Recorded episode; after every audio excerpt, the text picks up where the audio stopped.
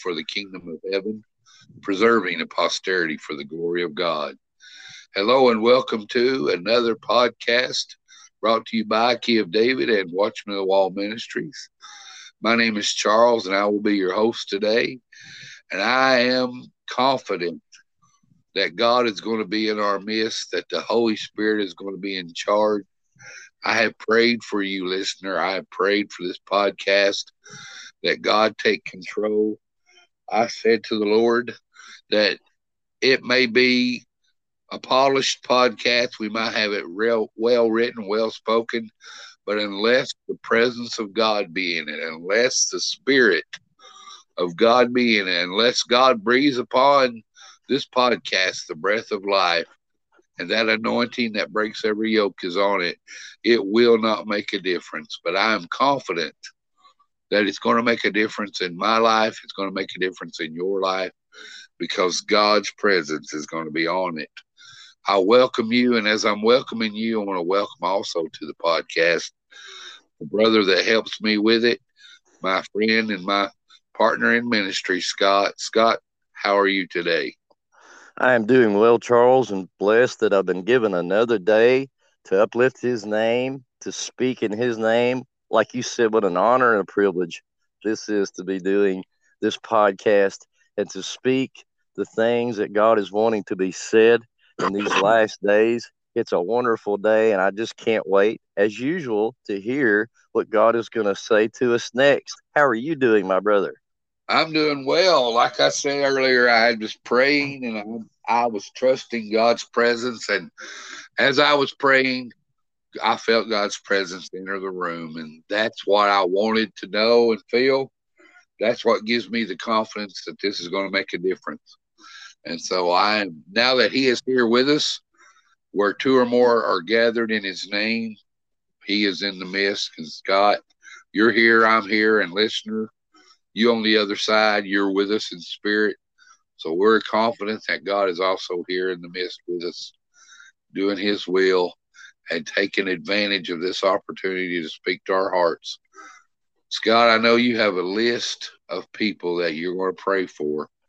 We've been doing this for a while on this podcast. We've created a list, listener, of names that we have either received from you through different means, either voice of mouth or email or uh, the grapevine, but ever how our names are being given to us, we have been adding them to a list of names and needs that we've been calling out to God, and we're believing as we agree and join our faith together that God's going to move in every situation. Let me take this opportunity, listener, to invite you that if you have a need in your life that you want Scott and myself to join our faith with, let us know. You can do it by sending us an email. I will be glad to give you the email address. It's I can give it to you now, and then I'll give it to you again at the end of the podcast. But the email address is simply key underscore David underscore ministries at yahoo.com. If you would like for your name to be added to the list of which we pray and call out to God, we will be glad to do so. If you have any feedback or comments that you would like to send us, we welcome them. It encourages us when we know we're making a difference. If you drop us a line and let us know that you're listening in, that you've been encouraged, maybe even even been challenged to move up closer and to go up higher with God, it will encourage us to keep doing what we're doing. It does us good to know we're making a difference. I believe, Scott, we are making a difference, but it still encourages me to hear from yes. other people. Scott, I, I want you to also pray for this podcast when you pray for that list of people, that God will take the opportunity in the next few minutes to open our ears and eyes and the spirit, the listeners' ears and eyes to be open, that we receive what God is saying to us, that He challenges us to move up higher and go deeper, like I said so, Scott, whenever you're ready, say what's on your heart and then pray for us. Call that list out before God. I will surely do it. Listener, just as Charles has said, we count it an honor and a privilege to be able to pray for you and your needs.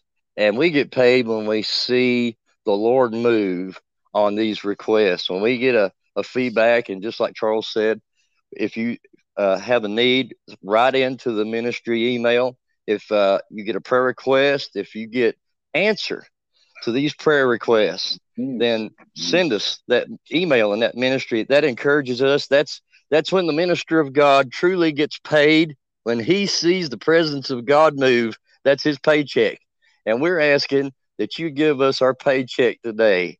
If you have a need, and I know that's kind of strange, but if you have a need, send it through that email. If, if you get an answer to this prayer and you just want to thank God, send us that email. We'd love to hear it. We'd rejoice with you. And we're going to pray for these people continuing still because sometimes, Charles, it ain't just in a one time prayer or two time prayer, three time prayer. Sometimes you've got to travail. Sometimes you've got to warfare and fight to get the answer.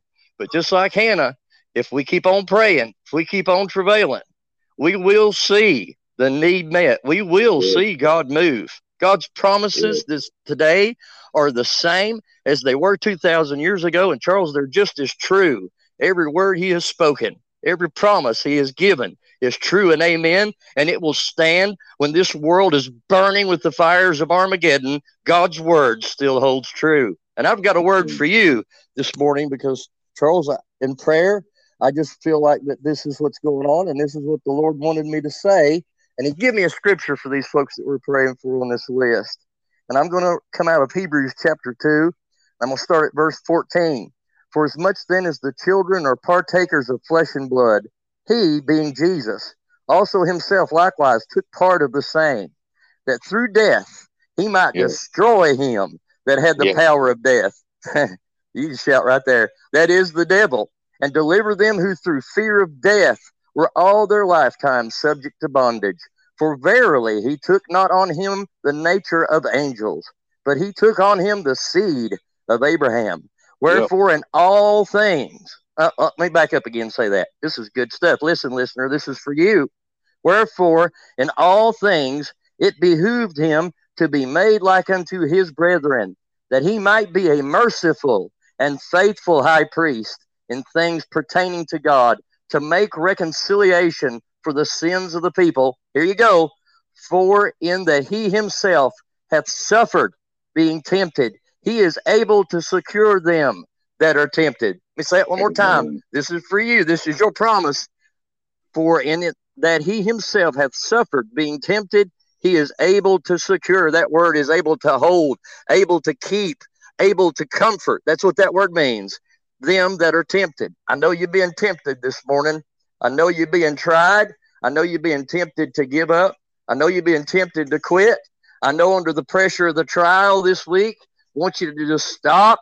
That trial sings in your spirit this morning. Why don't you just stop? Why don't you quit fighting? It's too hard, that voice would say. You're not going to make it anyway. He's not listening. You might as well just stop.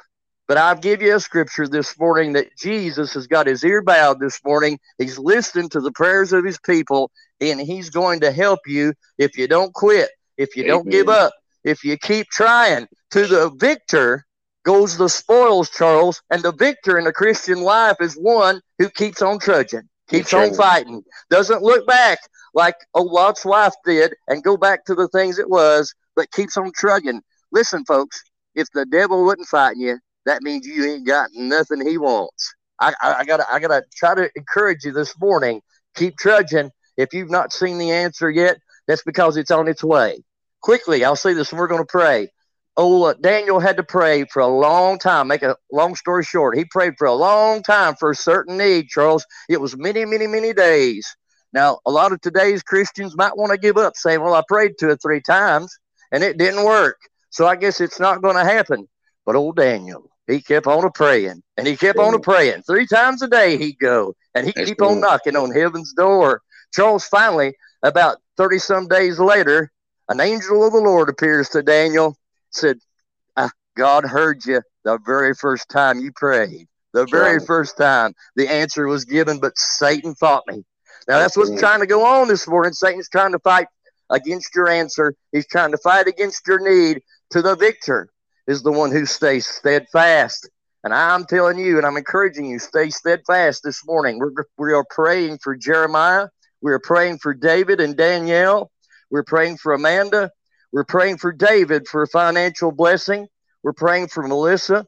We're praying for Hunter, Chris, Ben, Amanda number two, Annabelle, Trey, Christy, Fodale, Billy, Tina, Joy, Joe, Landon, Charles for a health need, Jerry, Rhonda, and Charles. We got a special request this morning that was uh, given to me. The person wants to remain anonymous.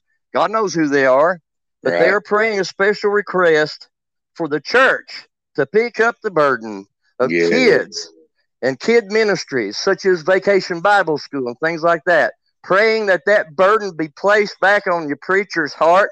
Preacher, I hope it burns in your heart this morning. Every single one of you that can still talk to the Lord, I hope you pick up this burden. Our children are our future. And my, my goodness, are they being attacked right now? That's all I'll say about that. But we're praying for these people right now, and we're believing that God is already he's, he's already moving. I, am gonna say it like this.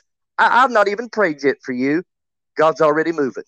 He is already, before I say the first word, Charles, his presence is here and he's already moving. We're just going to do the ceremonial thing and say it out loud, but God is already moving for you. Father, we thank you this morning, Lord, that your ear is open unto the prayer of your children. The Psalms is recorded full of how you bow down your ear to your children, how you see their need, how you look to and fro watching over them, how you protect them, how you lift them up in the valley of the shadow of death, how you promised, Lord, this morning that you'll walk with us through that valley, through that fire, through that need, through that hurt, through that pain, through that depression. And I know you are walking with these people this morning. I know you are, God. We have been given promises this morning that where two or three would gather in uh, your name, there you are in the midst. And if two or three would ask as concerning anything, touching anything, it shall be granted. Charles and me and the Holy Spirit and that person on the other end of this podcast agree. And we thank you, God, that you're going to meet needs.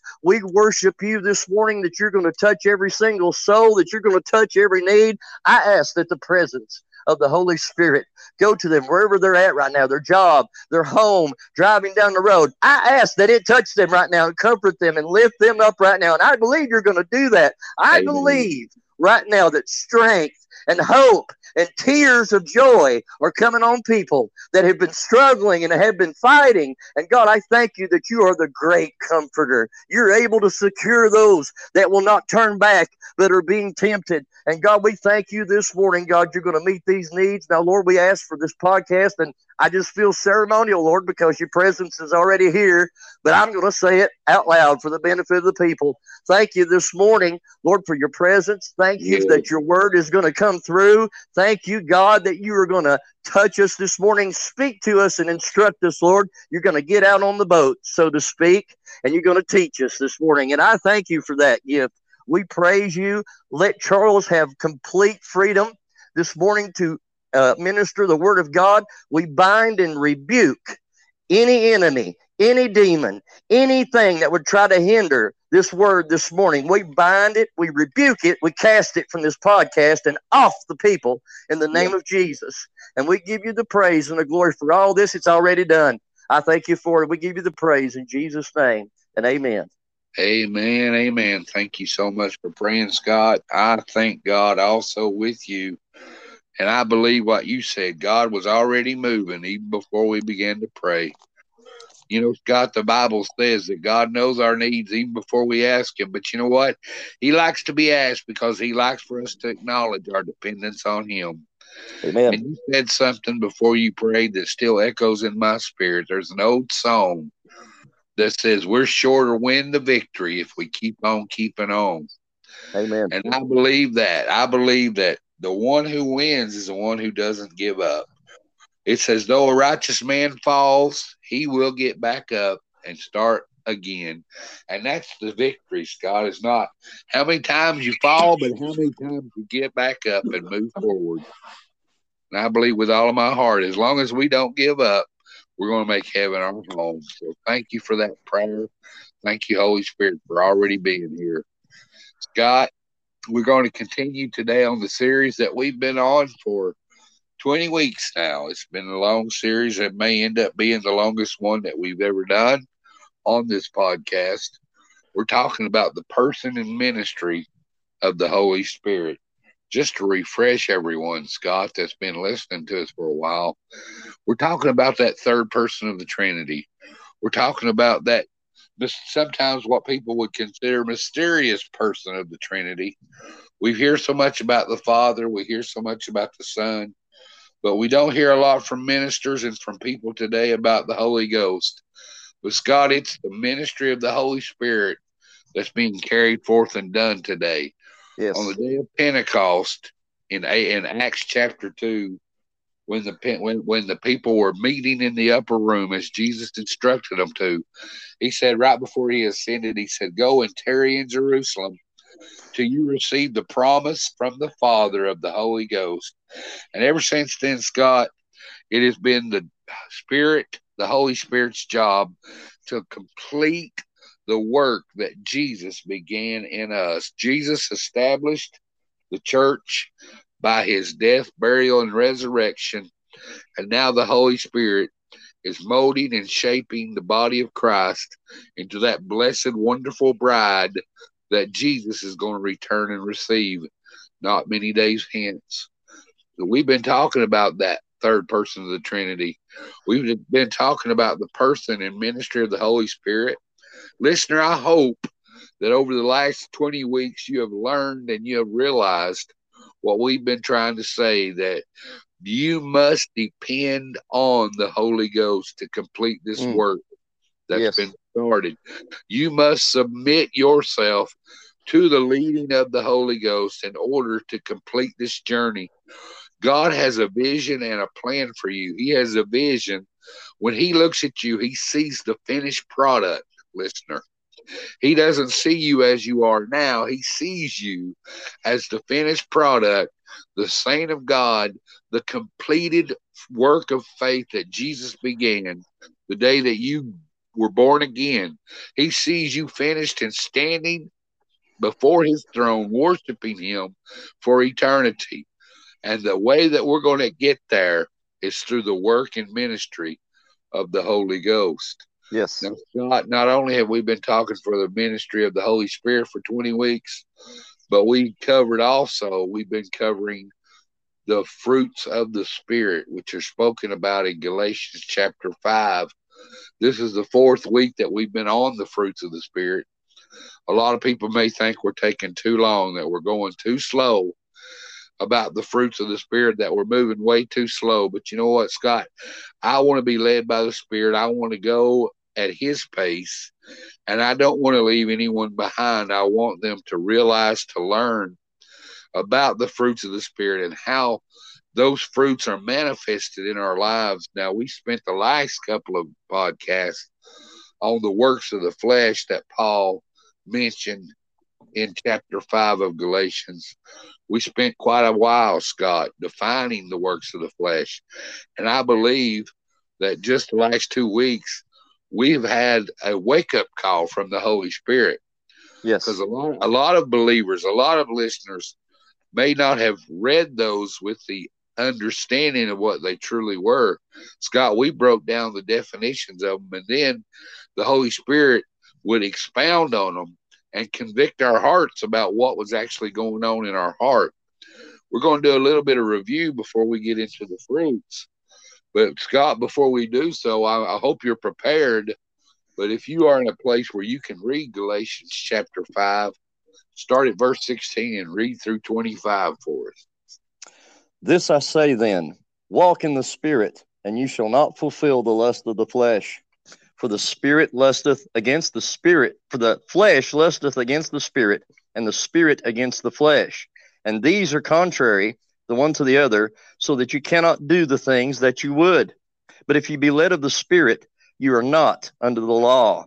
Now the works of the flesh which are manifest, which are these adultery, fornication, uncleanness, lasciviousness, idolatry, witchcraft, hatred, variance, emulations, wrath strife, seditions, heresies, envyings, murders, drunkenness, revelings, and such like, of the which I tell you before, as I have also told you in times past, that they which do such things shall not inherit the kingdom of God. But the fruit of the Spirit is love, joy, peace, long suffering, gentleness, goodness, faith, meekness, temperance. Against such there is no law. And they that are Christ have crucified the flesh with the affections and lusts. If we live in the Spirit, let us also walk in the Spirit. Amen. Amen. If we live in the Spirit, let us all walk also walk in the Spirit. Scott, we're going to wrap up about the works of the flesh today, and we're going to begin on the fruits. If the time allows, we might even read the fruits and briefly define each one before we start breaking them down one by one, like we did the fruit, the works of the flesh. But before we get into it, I want to remind the listener some of these works of the flesh are big words that you may not be familiar with, like lasciviousness. I know you don't hear that word often in everyday vernacular or in the conversations that you have. You may not even know what that word actually means. I encourage you, if you have not taken the time to listen to the last couple of podcasts, please do so for the Holy Spirit did a wonderful job expounding on each one of these works of the flesh, giving us a little bit more light on what the devil is attempting to do in our lives. So I encourage you go back and listen to those and listen to them with an ear to hear what the Spirit would say to your own heart about what the devil may be attempting to do in your life. Now, before we move on to the fruits, let's just remind ourselves one more time, Scott. We are not reading scriptures wrote to unbelievers. Mm. When Paul wrote this letter to the church in Galatia, he was speaking to believers. He said to the believers, if you live in the Spirit, meaning if you are born again, if you have made Jesus your Savior and Lord, if you have accepted Christ, his completed work on the throne or on the cross, if you believe that he died for your sins and you accepted his sacrifice as the only way for you to reach heaven and make heaven your home. If you are born again, then not only that, but it said walk in the Spirit. Scott, that word walk in the Spirit means to be controlled or to submit your control to that of the Holy Spirit, the Holy Ghost. The only way we're going to complete the work, the only way we're going to see these fruits of the Spirit manifest in our lives is if we allow the Holy Spirit to control our lives, if we rely on His strength and not our own. So let's just remember we're not talking about unbelievers, Scott. We're talking about believers. We're not talking about people who do not know Christ. We're talking about those who claim to be born again. It doesn't happen naturally, Scott. Mm-mm. You don't one day wake up, get saved, and these fruits begin to grow in your life. You have to abide in the vine. Jesus said, Abide in me, and you will bear forth fruit. Scott, let's talk about what that word abide means. Abiding in the vine, it doesn't only mean belonging to. It doesn't mean just being a member of a church. It doesn't mean just being a part of the body of Christ. Abiding means an intimate fellowship with the Holy Ghost. You're spending time with God in His presence. You're allowing God's Word to seek out your heart and reveal to you what His will truly is. Scott, what can you say about what abiding means? I like abiding in the fact that it's a time sensitive word, too, Charles. It means a constant, right now, present tense yeah. uh, time sensitive word. That means abide is consistently, well, I guess you could say it's an action word, so it's a verb, couldn't you? It's a consistent staying hooked in to the vine every day. And I think we for, we forget, Charles, or we let the devil fool us into thinking, well, I, I hooked in one time to the vine 30 years ago, so I'm okay when I said a prayer. And that is not what it means. Abide means to consistently constantly, daily stay hooked into that vine, Charles. Would you agree with that? Absolutely. It, you know, uh, another word, another way you could say abide is live. Yeah. To live in. You know, I my abode where my house is, I call it my home because I live there. I spend most of my time in that abode, in that place. To abide in Jesus means that you live with him. There's so many Christians today, Scott, they want to visit the Lord. They want to go to church. Now, let me explain what I mean by that. We want to go to church on Sunday mornings and spend a couple of hours with the body of Christ. We want to sing our four songs. We want to listen to a 20 minute sermon from the preacher. And then the rest of the week, we don't pick up our Bible. We don't spend time in prayer. We don't seek God's face. We don't spend time with God. That's not abiding in the vine, Scott. That's visiting Jesus. Yeah. And he wants you to make him a habitation. He wants you to dwell with him in his house. He said in Revelation, Behold, I stand at the door and knock. And he that will open the door and let me in, he said, Me and my Father will come in and we will sup with him. That's another way to say abide, mm-hmm. spend time, intimate fellowship. Scott, the only way these fruits of the Spirit are manifest in our lives is if we spend intimate time with God. Also, the only way these works of the flesh will not manifest in our lives is if we do that, if we spend time with God. Scott, one thing we got to remember the works of the flesh are a result of a life that relies on its own strength. A lot of people want to walk this walk without trusting in God's strength. They think that the love they have and the zeal they have for God is going to get them through. Scott, if we remember the story about Peter, Peter thought that he loved God with all of his heart. He claimed to Jesus on the night that Jesus was betrayed by Judas and arrested and taken before the Sanhedrin to be crucified. Peter made that boast. He said, Lord, even if the rest of these guys run off and leave you, I will never leave you. I'll even die with you. Now, Scott, he was sincere. Yep. Peter meant every word he said. But what the point was is that Peter was depending on his own strength.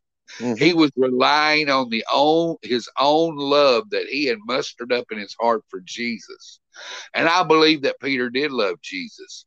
But Jesus told him, He said, Peter, I've prayed for you that after you're converted, now that's a strange word. Peter, after you're converted, then you will strengthen the brothers. Then you will love me the way that I want you to love me. Then you will truly abide in me, live in me, depend on me, not rely on your own strength. Now, Scott, we use that word conversion as a definition between a believer and an unbeliever.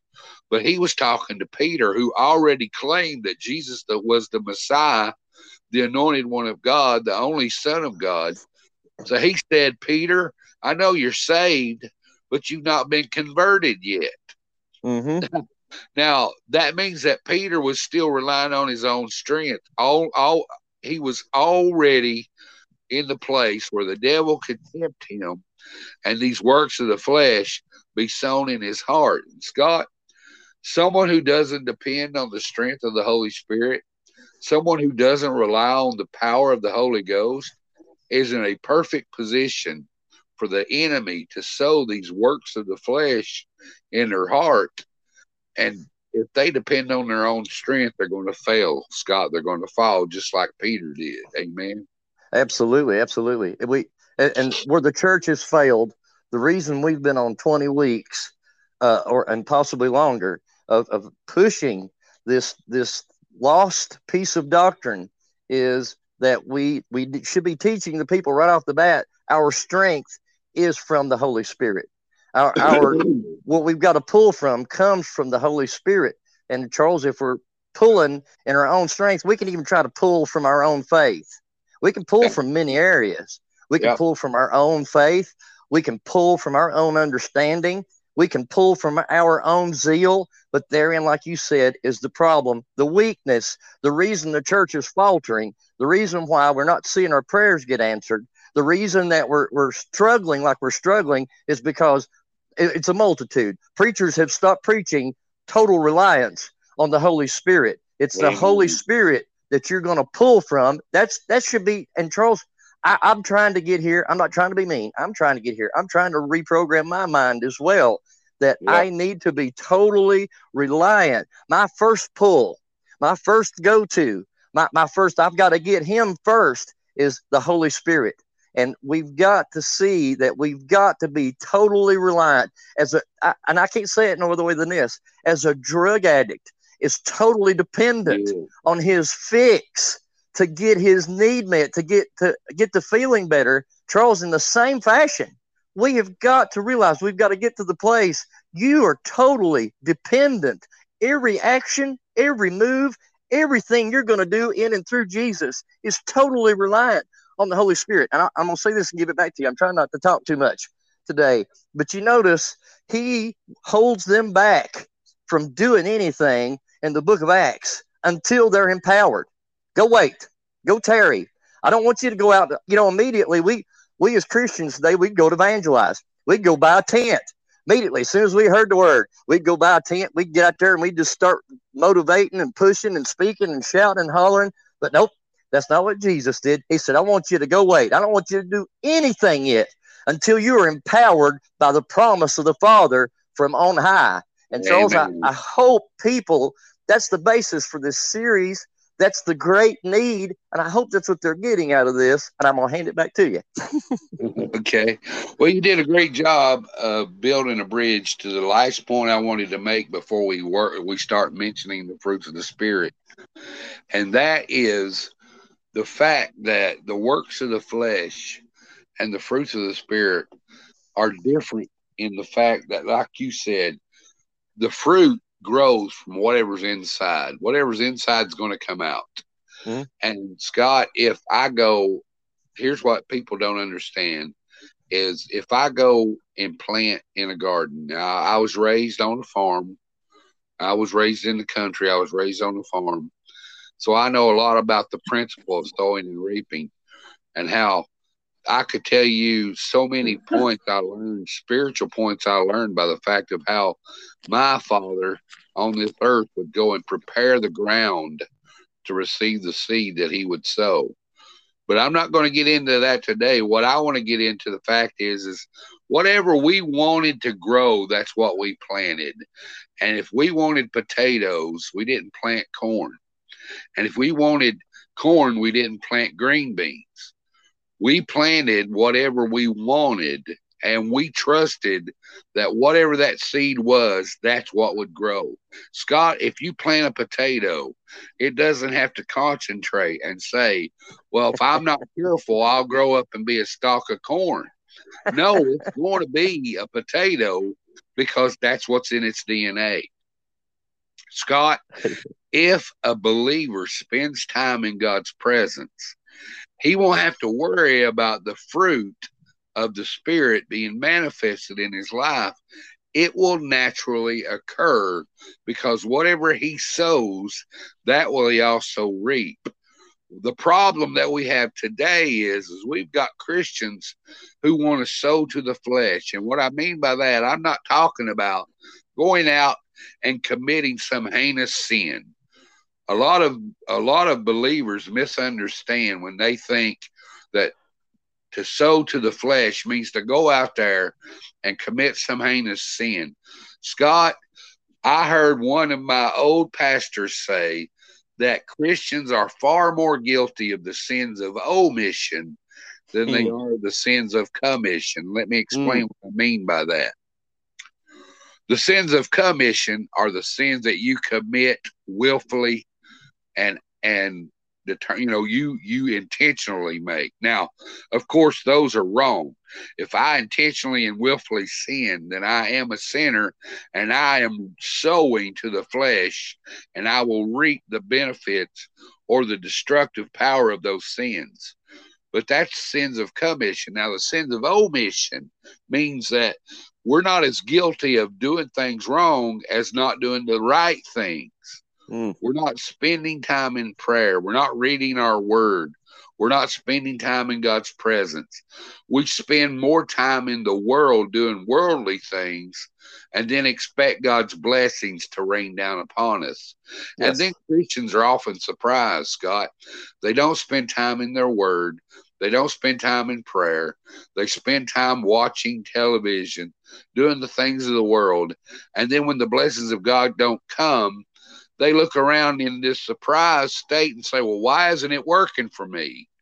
Well, if you don't spend time with God, you won't have God in your life. If you spend more time in the world than you do in your Bible, if you spend more time in worldly things than you do in prayer, then of course you're not going to reap the fruits of the Spirit. They're not going to grow unless you take time to what we've said earlier abide in Him. So, Scott, we are far more guilty of the sins of omission than commission. We're more guilty of not doing the wrong things, but just not doing the right things. I would totally agree. You know, there was a phrase come to me while you were speaking that said, If you abide in me, yeah, and I abide in you, then you shall ask what you will, and it shall be given unto you. And where the breakdown occurs, you so eloquently put, is we're not trying to abide in him. He's trying so hard on the other end to abide in us woo us through through words like this, through podcasts like this, trying his best to woo us. He's ready to abide. The problem is our selfish, self-centered nature that that you know we want to have control. We want to do what we want to do, and that gets in the way from us making the finished connection and abiding in Him. And then, like you said, when troubled times come, and they will come, when troubled times come and we have not prepared ourselves to be abiding in the vine where we can get the promise fulfilled that we can then ask what we want and it breaks down because we've not done our part and then we tend to want to get angry at god and yeah. say what good is it? Why do i even bother with this stuff? There's nothing to it anyway. The breakdown occurred with us not with god. Yeah. and, and, charles let me say this too i'm trying my best not to talk because i want you to continue teaching but we we for 20 weeks have been throwing this phrase. I love what you said about control. For 20 weeks we've been throwing this phrase, walk in the spirit. And it, and it sounds a little bit out there and a little bit ethereal.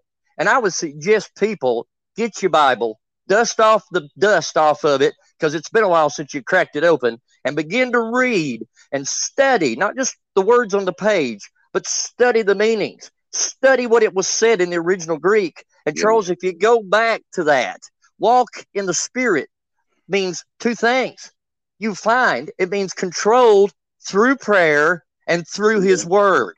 Yes. That you make the conscious decision to seek after the Holy Spirit first thing, and you're reading his word so that you are controlled by both. When you're doing that, you're already walking in the spirit. You're already building a temple, if you will, for the for the presence of God to abode. Because Charles, if we don't build the temple, then the, building that is our job. It's always been our job to build the temple.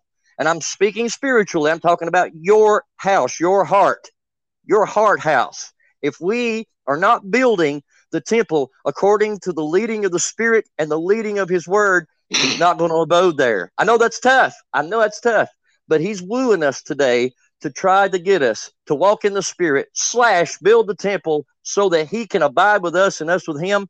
I'm sorry i've talked so long. Let me give it back to you. And you're doing a great job scott. Uh, a point that came to me while you were talking that i would like to an, an example. Today there's a very popular message out there about financial blessings in the house of god. And uh, if you turn on your minister today on television, I'd say I'm not, I'm probably not wrong in this, but nine out of 10 of the ministers that you listen to, their main subject and their main thrust is going to be financial blessings by following the principles of tithing and sowing to the kingdom your finances. And Scott, there is belief, there is blessings in following God's financial laws in the Bible. If you tithe, if you give to God, you can expect those kinds of blessings to return to you. I've seen it happen in my life, I've seen it happen in others' lives. But Scott, it's a very popular message. It seems to be a main thrust in today's church that if you want to be blessed financially and materialistically, then sow into the kingdom your finances, sow that seed of faith, and you're going to see it return to you. Now, Scott, I do believe, and we believe on this podcast in the principle of sowing and reaping as it goes into your finances. Tithing is scriptural, it is in the Bible. Tithing means a tenth or a 10% of what God has blessed you with. Now, Scott, there's so many Christians out there that brag about how they've been tithing to God 10% of their income for X amount of years. But you know what? 10% of everything that God gives you would also mean 10% of your time. Mm-hmm. And if we each get 24 hours in a day, 10% of 24 hours is two hours and 20 minutes. Now, how many Christians who claim and brag about mm. how they tithe 10% of their income and their finances to God could also say, Well, I tithe 10% of my day. I spend two hours and 20 minutes a day with the Lord. There would probably very, be very, very few that would be able to make that claim, Scott. Mm-hmm. You know what? I believe it would honor God more for you to dedicate your time to Him than it would be for you to dedicate your finances to Him. How much would your father on earth or your mother on earth, Scott, value your time more than they would? For instance, oh, we just had Mother's Day not long ago, Scott. Yep. A lot of people took their mothers out to dinner.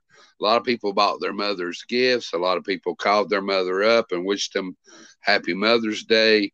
They did something to recognize and honor their mothers and how much they meant to them. But how many of those mothers would rather spend time with their children than to receive any kind of gift? How many of hmm. those mothers would rather spend time with their child than to be taken out to dinner once a year in the name of Mother's Day? Scott, mm-hmm. God's the same way. There are so many people that are honoring God with their money, but they give God none of their time. Mm. And God is just like any other parent. He would love to spend time with his children. And Scott, abiding in Jesus, abiding in the vine, walking in the Spirit is just that spending time with God. Yes. How many of us can say that we spend time with God and that we've made it a priority in our lives just as much as the rest of our lives, like finances and things of that nature. Amen. Amen. Amen. And, you know, we, we talk a lot on this podcast about struggling with depression, struggling yep. with fear, struggling with worry, struggling with, with things and situations not met and, and Charles, we can't blame, and, and I'm not trying to be mean, and you're not trying to be mean with this. This is the Holy Spirit trying to woo us lovingly. But how many, how many times we have ran into these situations where we're struggling with this simply because we do not spend any time. And, and if we'll be honest, we, we don't spend any quality time praying. We don't spend any quality time reading his word gaining his promises. We don't we don't spend the quality time. And I was listening to you talk right there about the, the mother scenario. And you've heard the word replacement theology. I'm going to take it a different route right now for a moment. Replacement theology, we won't spend any time. I see a situation where uh, somebody's got a mother and they won't spend any time. They, they don't ever go see their mother because, you know, they're busy. They got to make money. They got, they got to attain position in this world. They've, they've got to work their 16 hours. And I'm not getting mad at you because you got to work. If a man don't work, he don't eat. But they've got they've got busy. They've got things to do. They've got a boat to fix. They've got a, a, a, a water to hit somewhere with their fine fancy boat. And they, they're doing all these things. They've got to binge watch this episode because God knows when Netflix is going to take it off the air and I can't watch it anymore. I've got I've got a lot of things I've got to do. And what we'll do instead, because we're convicted that we haven't spent any time with our mother. God knows when she's going to die one day. You don't know when she's going to die one day, but I want her to know that I still care. So I'll run to the roses store. I'll run to the Mhm. florist and I'll get me a dozen roses and I'll have somebody deliver it because I just ain't got time to even deliver it myself. I'm so busy. I got things to do.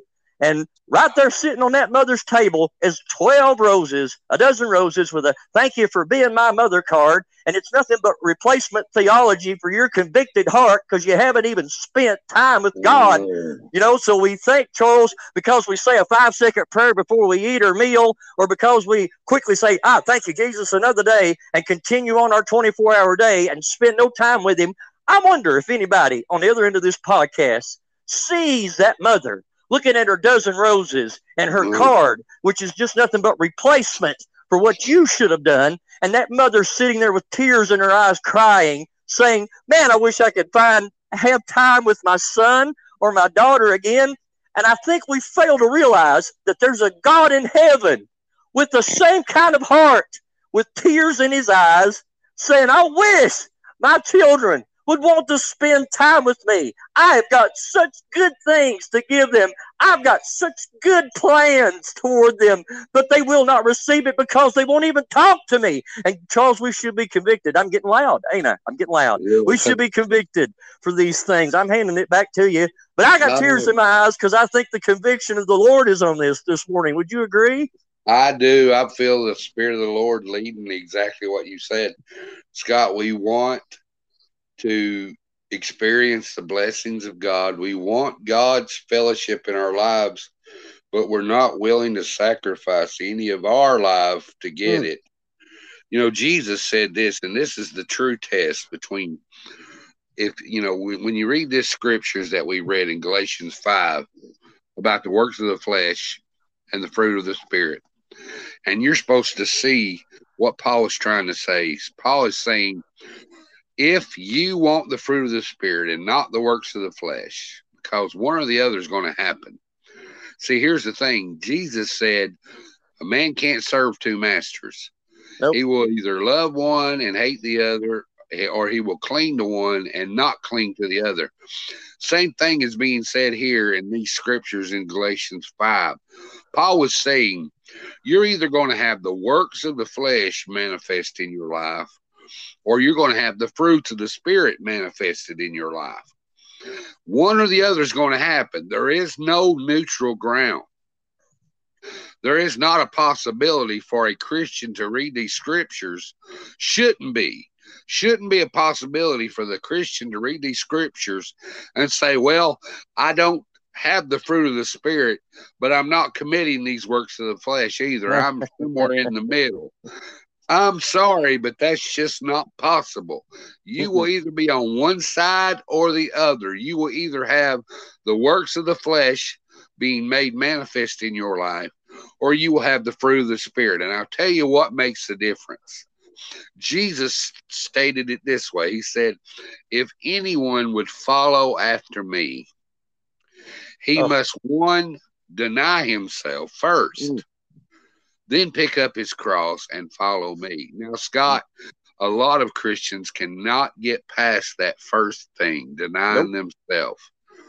Because denying themselves means, you know, a lot of people misunderstand what denying yourself means. Denying yourself means to deny spending time doing what you want to do and spend it with God.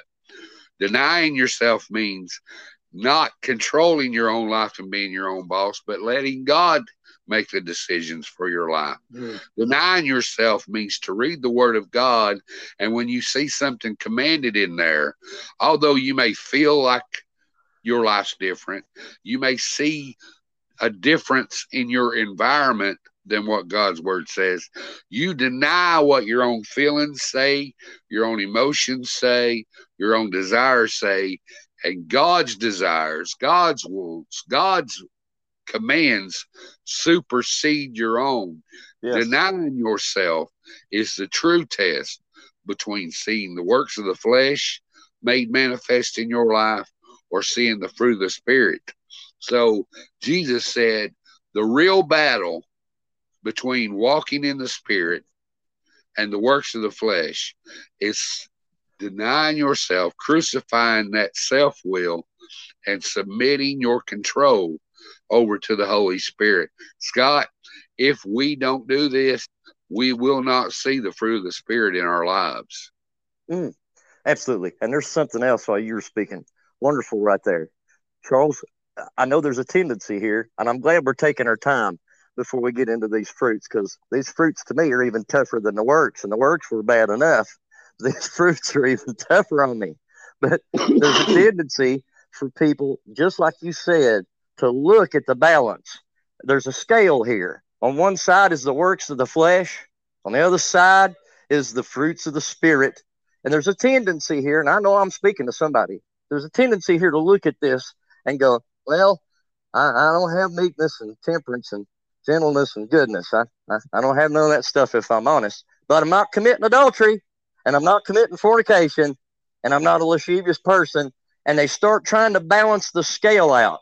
And there, here, herein lies the problem you know, I might be looking through this list and I might say, well, I got a, I got a problem with variance, but that's all. I've only got one problem. Out of, yeah. out of everything, uh, Scott, you and Charles have been pounding me with, um, I got a little bit of hatred problem. That's not a big deal. Quit preaching on me. Now, now let me say something. a little bit of leaven leavens the whole lump. Let me say it one more time. A little bit of leaven leavens the whole lump.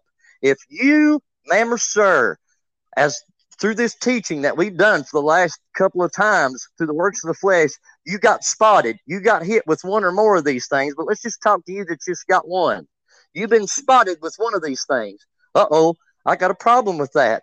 Then what the Lord is wanting us to do is turn and begin to work through the Holy Spirit on that problem because Charles, if if you've got a little bit of leaven, it leavens the whole lump. Do you understand yeah. what I'm saying? Most of you people that cook out there, they they use they used to use leaven, which made the dough rise. Charles, help me with this if I'm doing it wrong.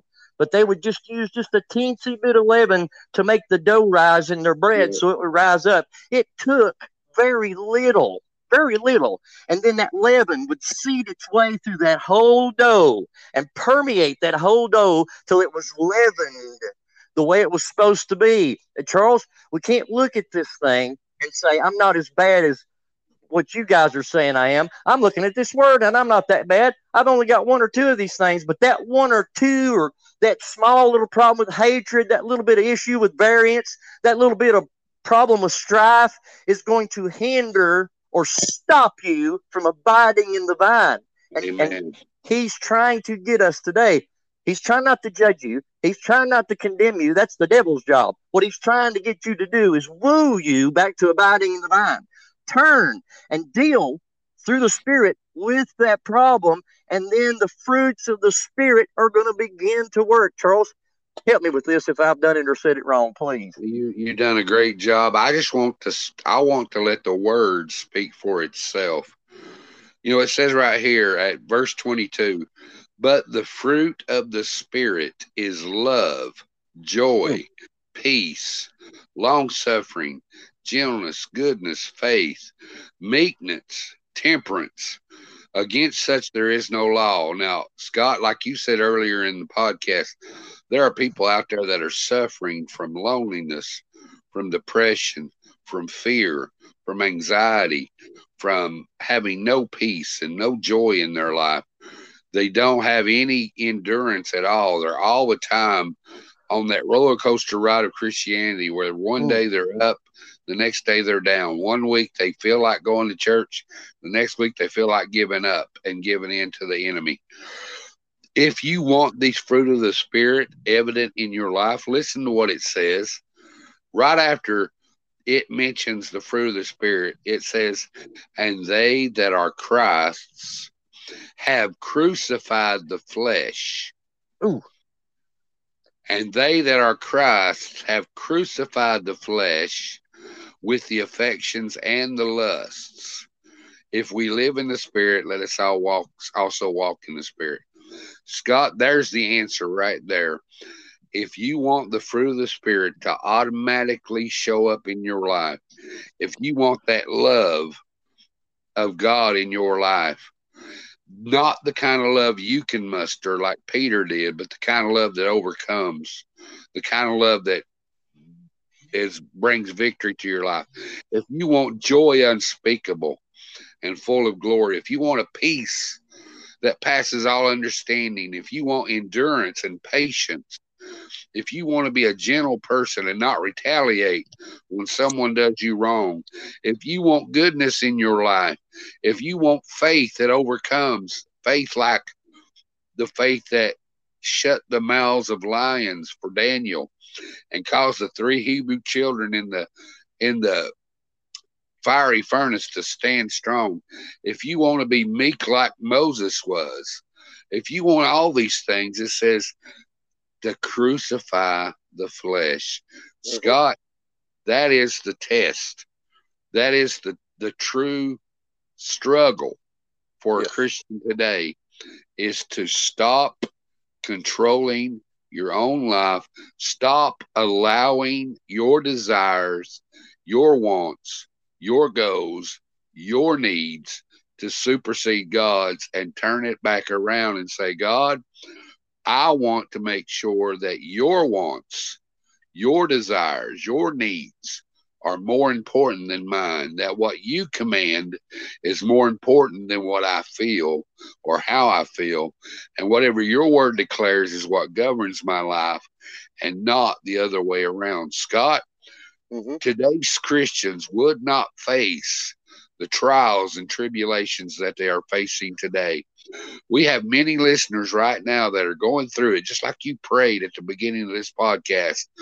Many of them are being tempted to give up and to give in to the enemy's seduction, to the devices of this world, to the giving in to the despair that is overcoming the enemy or the, the world you know, as we get closer to the end of this age, the darkness is going to increase. Yep. The the the temptation to quit walking with God, to give up on faith in God, to give in to how the world handles and how the world reacts, it's going to get harder if the Christians today would just crucify that flesh. They wouldn't face half the battles that they're facing right now. Yes. Absolutely. There is a there is a mound in this world right now. Uh, I know where we're headed. There there is a, a mound in this world. Fear. I'm just going to speak plain for a minute quickly. Fear is being released in this world as we speak. You don't you don't believe me? Watch as they flood to the grocery stores in fear. That baby formula, that toilet paper, that the the the basic necessities are going to be gone and they're not going to be able to grab it and they're it's just like a herd of cattle charles fear takes stride and takes loose and takes off and starts scaring the people and they they clawed in and fear and and depression and and terror are being released fulfilling the prophecies of the end time that they said would come charles and it's it's up to us to pay the price. I know where we're going with this, and I'm, I'm going to try to set it up for you and you finish it. It's time for us. There is a price that we've got to pay.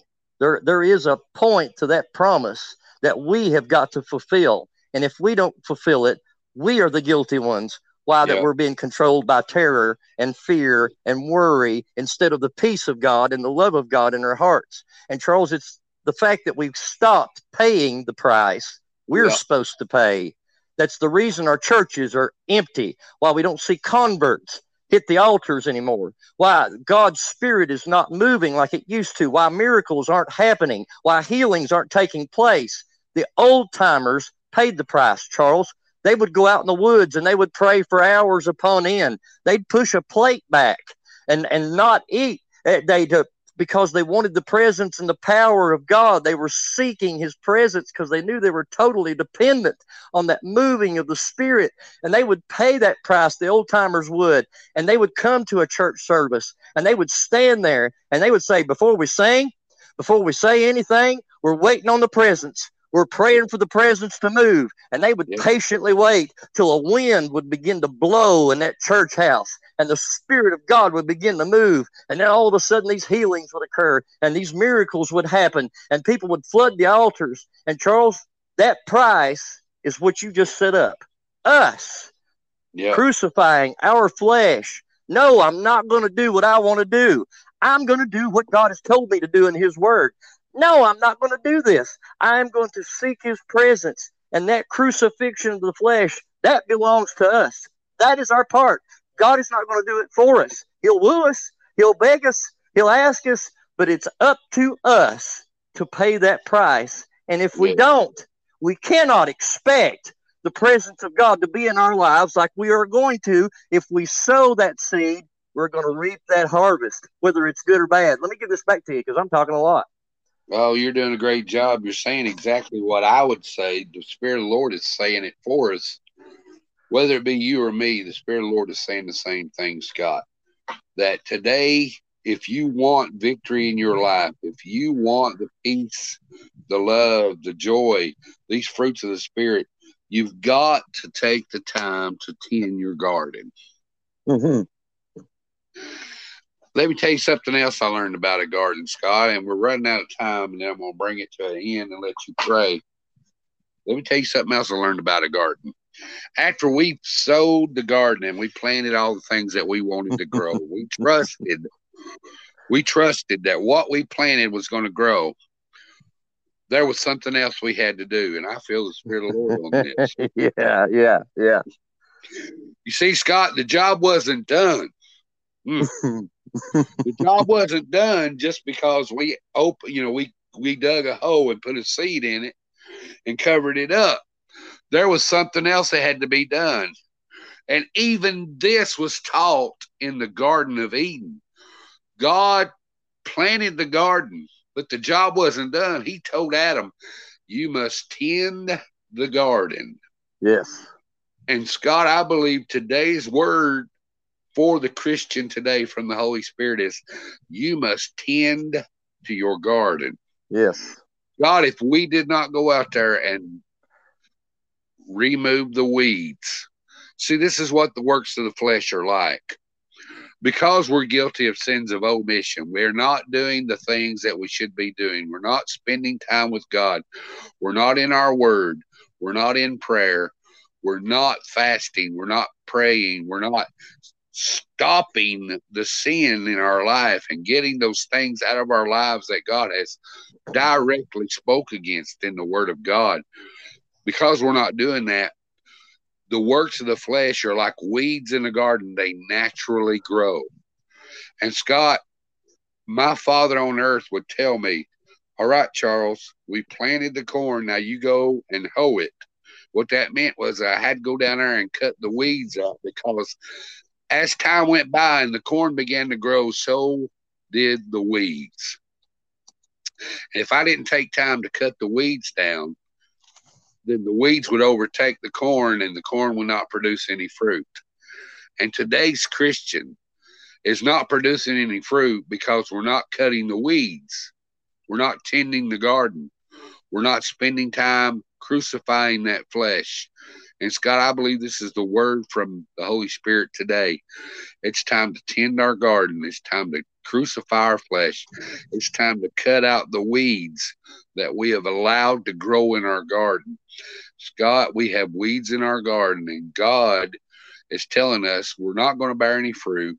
The weeds are going to choke it. It's going to become unfruitful. Scott, there's a parable in the Bible, and I'm going to end with this. Jesus said, that there's a parable in the Bible about a sower who went to sow the seed, and he said some of it went into good ground, but the weeds grew up. The cares of this life, the things of this world, spending time in the worldly things other than spending time in godly things, caused weeds to grow, and it choked out the word, and it become unfruitful. And Scott, today's Christians are suffering today. We have listeners that are listening to us right now. They're suffering in their own spiritual lives. They don't have the love. They don't have the peace. They don't have the joy that they want in their lives from being a Christian simply because weeds have grown. They've allowed weeds to grow in their garden. They've not tended their garden. They've not crucified the flesh. They've not paid that price. They've not spent time with God, got those weeds gone, and it's become to the point where it's it's causing the, the, the things that they planted to starve to death and there's no fruit being brought forth. There's no manifestation of the fruit of the Spirit. Scott, it's time to go back and to tend the garden. Yes. I want you, I want you to pray right now for us that we will hear the call of the Holy Spirit, that it's time to tend our garden, to crucify our flesh, to get those weeds out so that what has been planted will bear forth fruit. Would you pray for us? I will surely pray. Let's let's speak to you for a minute. You've you've heard this word. We're going to talk like this might be the last podcast we ever get to do. Who knows? Who knows what the future holds? Charles, this might be the last one that we ever get to do. So let's leave it complete just in case.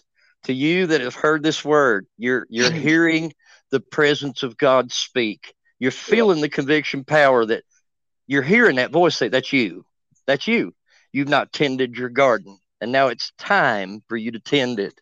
And you're you're going to make that decision. You're going to pray with me this morning. You're going to say, I, okay, I hear it.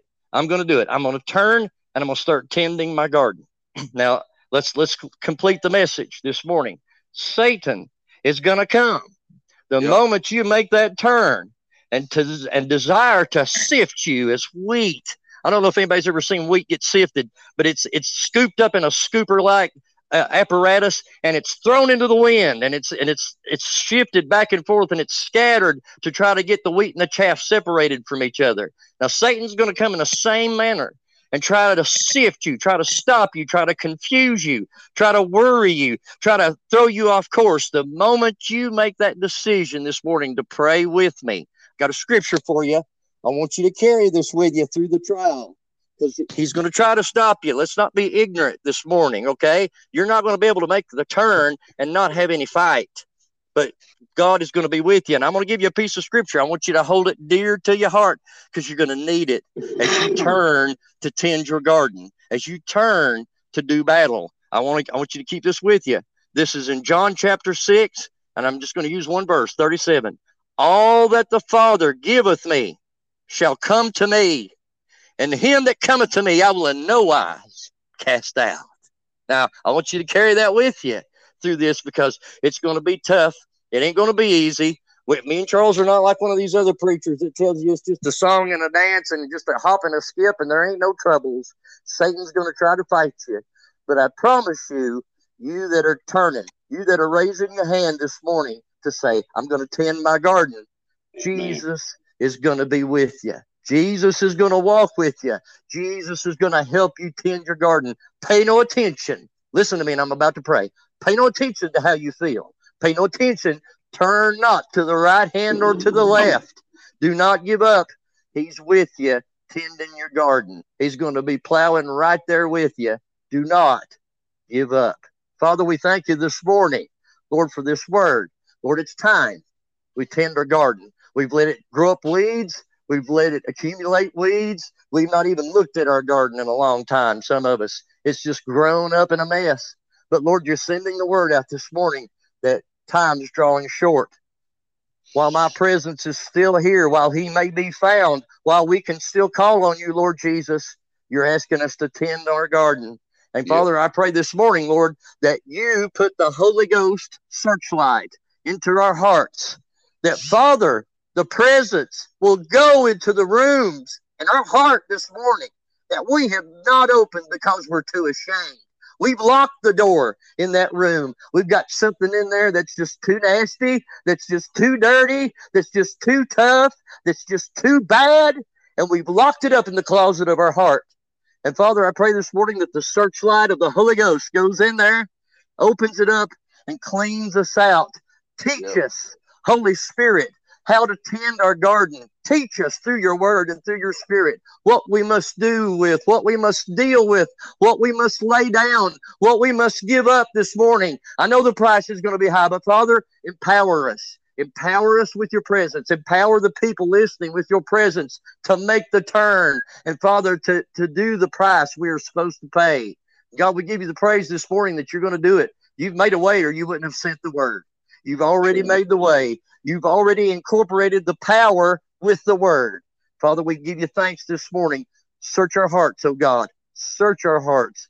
Help us to tend our garden. right now, today, Father. Let us not wait. Let's not wait till Monday or Tuesday. Right now, as we hear this word, whatever day it is, help us, God, to make that turn. I pray the other people on the other side make that turn and tend their garden. And we give you the thanks and the glory for it all. In Jesus' name, and amen. Amen. Amen. Thank you so much for praying, Scott. Listener, I hope you've heard exactly what the Holy Spirit has said today. Not only hear it, but I hope you obey it as well and put it into action. That's when it's going to bring the victory. I want to thank God for speaking to us today. He did not have to take the time but he cares about you, listener. He cares about you, Scott. He cares about me. He cares about us enough to speak to us and tell us exactly what we need to do. I want to thank God for that. Listener, I hope you've enjoyed what you've heard. Help us to get this word out. You know people that need to hear what you have just heard. Share this word with others.